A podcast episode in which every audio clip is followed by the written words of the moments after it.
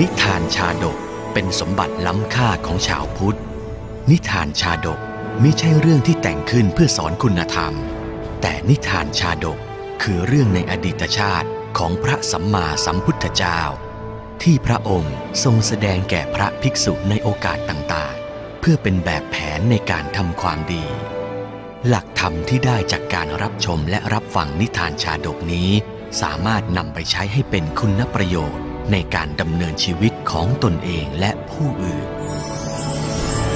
ชาดกห้าร้อยชาติ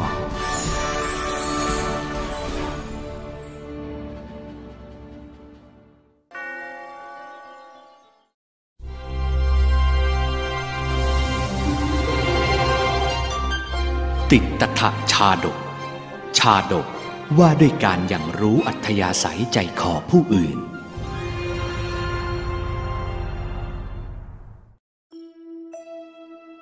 ในสมัยพุทธกาลนั้น หากจะเปรียบความรุ่งเรืองของพระพุทธศาสนาให้รู้ค่ามั่นคงและสูงส่งได้ชัด ท่านว่าเปรียบได้กับหิมาลัยมหาบรรพตมหาชนในภารตประเทศจึงพากันสละเพศคราวาสออกบวชเป็นพระภิกษุอย่างมากมาย ในจำนวนมหาศาลของสงฆ์สาวกนั้น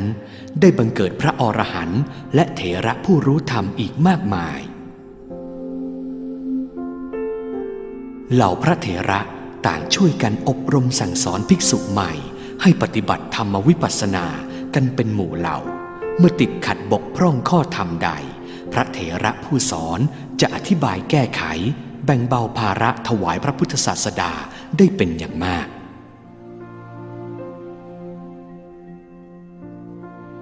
พระสารีบุตรเถระ แม้จะดำรงศักดิ์เป็นธรรมเสนาบดีเบื้องขวา ก็ยังไม่ได้ละเลยภารกิจนี้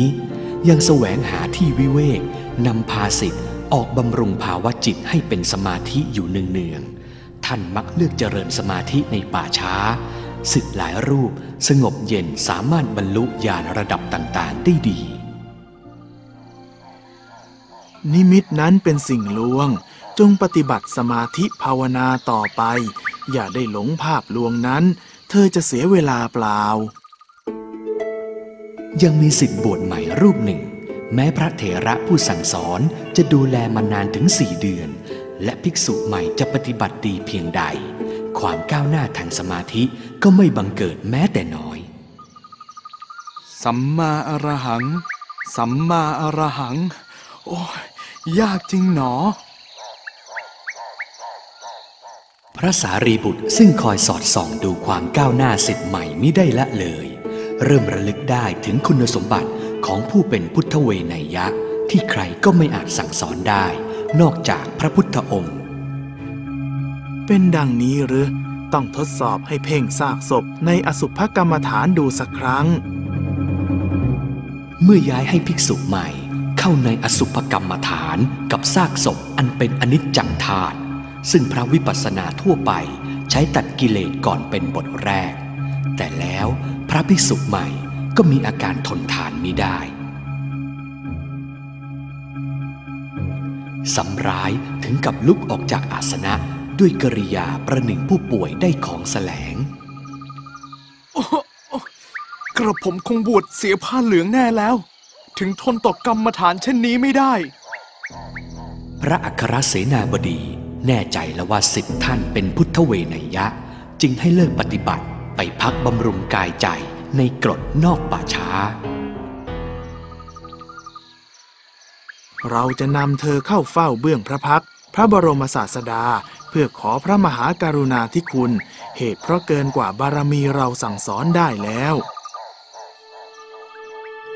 วันต่อมา พระสารีบุตรก็เข้าเฝ้ากราบทูลความเป็นไปทั้งหมดแด่พระสัมมาสัมพุทธเจ้าในพระกันทกุดี วิหารเชตวัน เมื่อสดับดังนั้นแล้ว พระบรมศาสดาก็ทรงเข้าบุพเพนิวาสานุสติญาณอันเป็นการระลึกชาติหนหลัง พระพุทธองค์ตรัสเล่าอุปนิสัยภิกษุใหม่ว่า เมื่อหลายชาติหลังๆ ท่านได้กำเนิดเป็นช่างศิลปะช่างทองมาโดยตลอด จะช่ำชื่นสบายใจ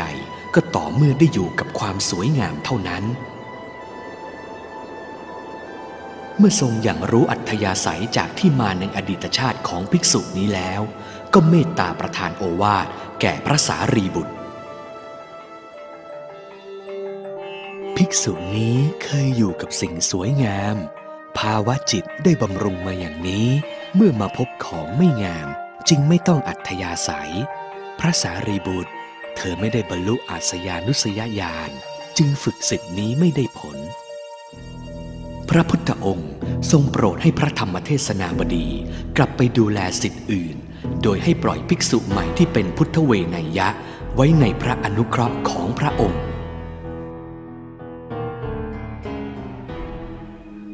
ลำดับนั้นภิกษุใหม่ผู้เป็นเวไนยะ ก็ได้รับความเปลี่ยนแปลงอันต้องนิสัยเดิมจากพุทธานุภาพ จีวรที่ครองอยู่กลายเป็นผ้าใหม่เนื้อนุ่มเบาสบาย สถานที่เจริญกรรมฐาน ก็ได้รับพระพุทธานุญาตให้ใช้สวนมะม่วงด้านหลังพระเชตวัน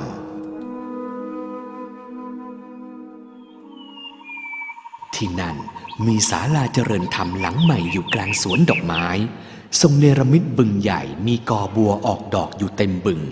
มีดอกที่เกิดเฉพาะหน้าของภิกษุใหม่ดอกหนึ่ง สวยงามใหญ่โตเป็นพิเศษ บัวเนรมิตดอกนั้นเต่งตูมอยู่ระยะหนึ่ง แล้วค่อยผลิกลีบออก แบ่งบานดุดกันกับวัยเยาว์สู่แรกเดรุนรุ่นหนุ่มสาว แล้วเบ่งบานสะพรั่ง อวดฝักและเกสรเรนู อาบแสงตะวันอยู่จนบ่ายคล้อย ภิกษุหนุ่มพิจารณาแล้วรำลึกถึงวัยกลางของสังขารอันสมบูรณ์ขั้นสุดท้าย ไม่มีสิ่งใดให้น่าทัศนาอีก ครั้นตะวันคล้อยต่ำกลีบบานของบัวงามก็เสื่อมสามลง เรนูสีสดพลอยเฉาพร้อมกลีบ รอวันร่วงหล่นดุดวัยปลายในชีวิตคน ที่มิอาจรั้งสังขารให้เสพสุขอยู่หนแห่งแหล่งที่ของตนได้ และเมื่อสนธยาฉาบทาขอบฟ้าด้านตะวันตก สัจธรรมข้อสุดท้ายของสังขารก็ปรากฏให้เห็น ดอกโบแสนสวยอันอุปมาว่าเป็นสังขารร่างกาย และลาบยศสรรเสริญนั้น ก็พลันถึงการดับสูญลงเป็นอนิจจัง และความรุ่งโรยของกลีบบัวที่พระพุทธองค์ทรงเนรมิตขึ้น ก็ได้สร้างปฐมมรรคบังเกิดแก่จิตภิกษุใหม่โดยง่าย สามารถระลึกรู้ความร่วงโรยแห่งสังขาร เลิกให้ความสำคัญ ติดยึดกับทุกสิ่งอันบำรุงสังขารโดยรวดเร็ว พระผู้มีพระภาคเจ้าทรงรู้วาระจิตแห่งสิทธิพระสารีบุตรนี้ จึงทรงเปล่งรัศมีพุทธวาจา เตือนสติให้รู้ทางทิพย์อย่างเธอจงตัดสิเนหาของตนให้ขาด เหมือนเด็ดดอกบัวในฤดูศาสตร์ฉะนั้น เธอจงพอกพูนทางแห่งความสงบ พระสุคตทรงแสดงพระนิพพานแล้ว ครั้นเย็นย่ำค่ำลง พระสารีบุตรเถระผู้เป็นครูบาอาจารย์ก็กลับมารับสิทธิ์กลับไป กระผมอยู่จบพรหมจรรย์แล้ว บัดนี้สิ้นอาสวะกิเลส จะคลองกายอยู่ในศีลบริสุทธิ์ดำรงธรรมของพระพุทธองค์ตลอดชีวิต สาธุ ขอให้เธอสำเร็จถึงนิพพานเถิด การบรรลุธรรมของภิกษุบวชใหม่ครั้งนี้ยังความโสมนัสยินดีในพระบารมีของพระพุทธองค์แก่สงฆ์สาวกยิ่งหนัก ทรงตรัสอธิบายว่า การรู้จิตใจผู้อื่นนั้น เป็นสิ่งธรรมดาของพระพุทธเจ้าทุกพระองค์ แม้ในอดีตชาติ ขณะทรงเสวยชาติในสำนักพาราณสี ก็ยังสามารถรู้อัธยาศัยได้ช่วยเหลือเกื้อกูลกันมาแล้ว พระองค์ทรงตรัสเล่า ติตถชาดกความว่าในอดีตการ ยังมีราชบัณฑิตสอนธรรมอยู่ในราชสำนักกรุงพาราณสี ครั้งหนึ่ง พระเจ้าพรหมทัตทรงเรียกหาด้วยเหตุไม่สบายพระทัยเรื่องอาชามงคลของพระองค์ มหาราชมีราชกิจใดพระเจ้าค่ะ เมื่อราชบัณฑิตทราบว่าพระเจ้ากรุงพาราณสี กลุ่มพระทัยเรื่องอัศวราชม้ามงคลไม่ยอมดื่มน้ำอาบน้ำมาหลายเวลา เป็นอาการแปลกประหลาดไปก็ให้คำมั่นไว้ มหาราชโปรดวางพระทัยข้าพระองค์อาจจะแก้ไขให้อาชาคู่บารมี กลับมาเป็นปกติได้โดยเร็ววันพระเจ้าค่ะ อันราชบัณฑิตท่านนี้มีบารมีธรรมสูง สามารถรู้จิตใจผู้อื่น เพราะเข้าใจในอัตลักษณ์ของชีวิตดี ท่านรู้ว่าอาชาสิทธิ์คู่พระไทยเหนือหัว ซึ่งมีที่มาจากตระกูลดี เคยแต่อยู่ในสิ่งแวดล้อมเครื่องบำรุงอย่างดีมาก่อน เพราะพระเจ้าบรมทัต ทรงทนุถนอมไว้ปานบุรุษในราชสกุลผู้หนึ่ง ครั้นมีเหตุดื้อรั้นไม่ยอมลงท่าน้ำที่เคยใช้อาบและดื่มกิน โดยที่ไม่ได้เจ็บป่วย บางครั้งก็ดิ้นรนจนสุดที่คนเลี้ยงม้าจะควบคุมได้ โอ้ย เป็นอะไรไปนาะพ่ออัศวราช พ่อไม่ลงท่าน้ำหลายวันแล้วนา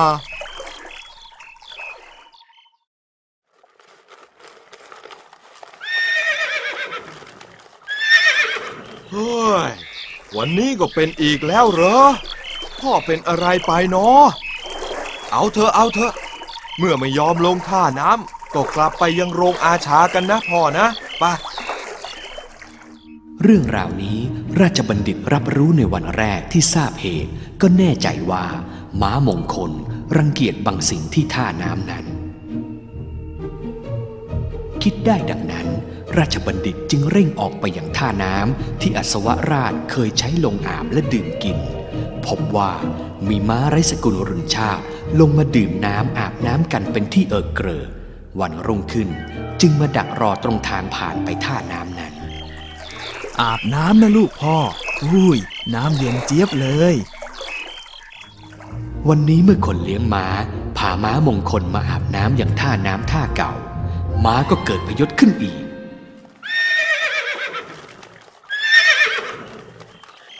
เอาเอาเอาหยุดสักทีเถอะพ่อ ยังไงยังไง วันนี้ข้าก็จะต้องนำพ่อลงท่าน้ำให้ได้ ไม่ได้อาบน้ำมาหลายวันแล้วนะอื้ออื้อหยุดก่อนเถอะท่านผู้เลี้ยงม้า ท่านจงนำม้าอัศวราชไปดื่มกินที่ท่าน้ำอื่นบ้างเถอะ ดูแต่คนเราสิ ยังเบื่อของซ้ำๆจำเจได้ โอ้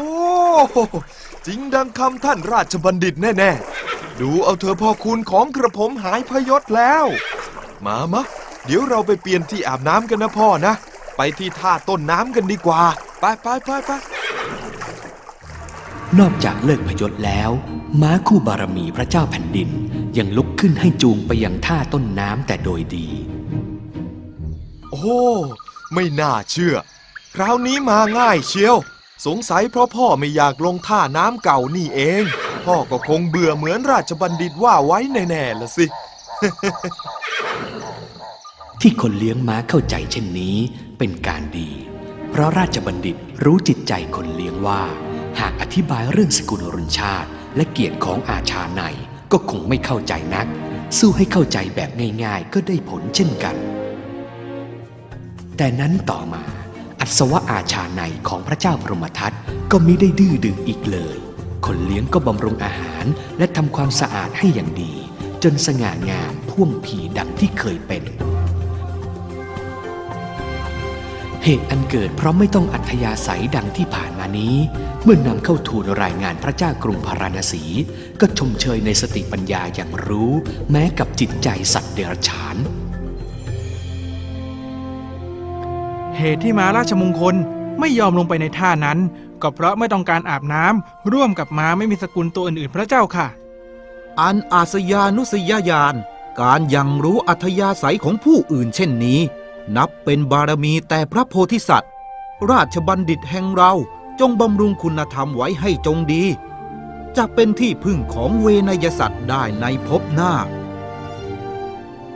ในชาติภพนั้นเมื่อหมดอายุไข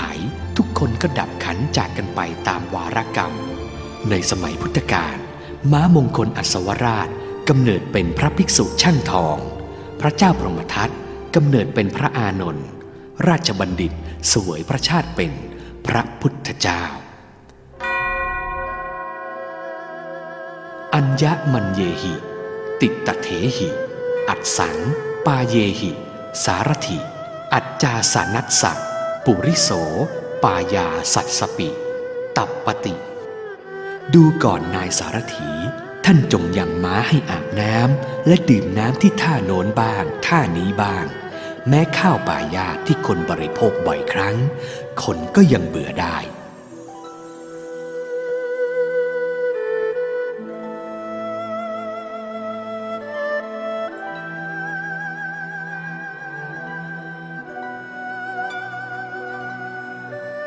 พ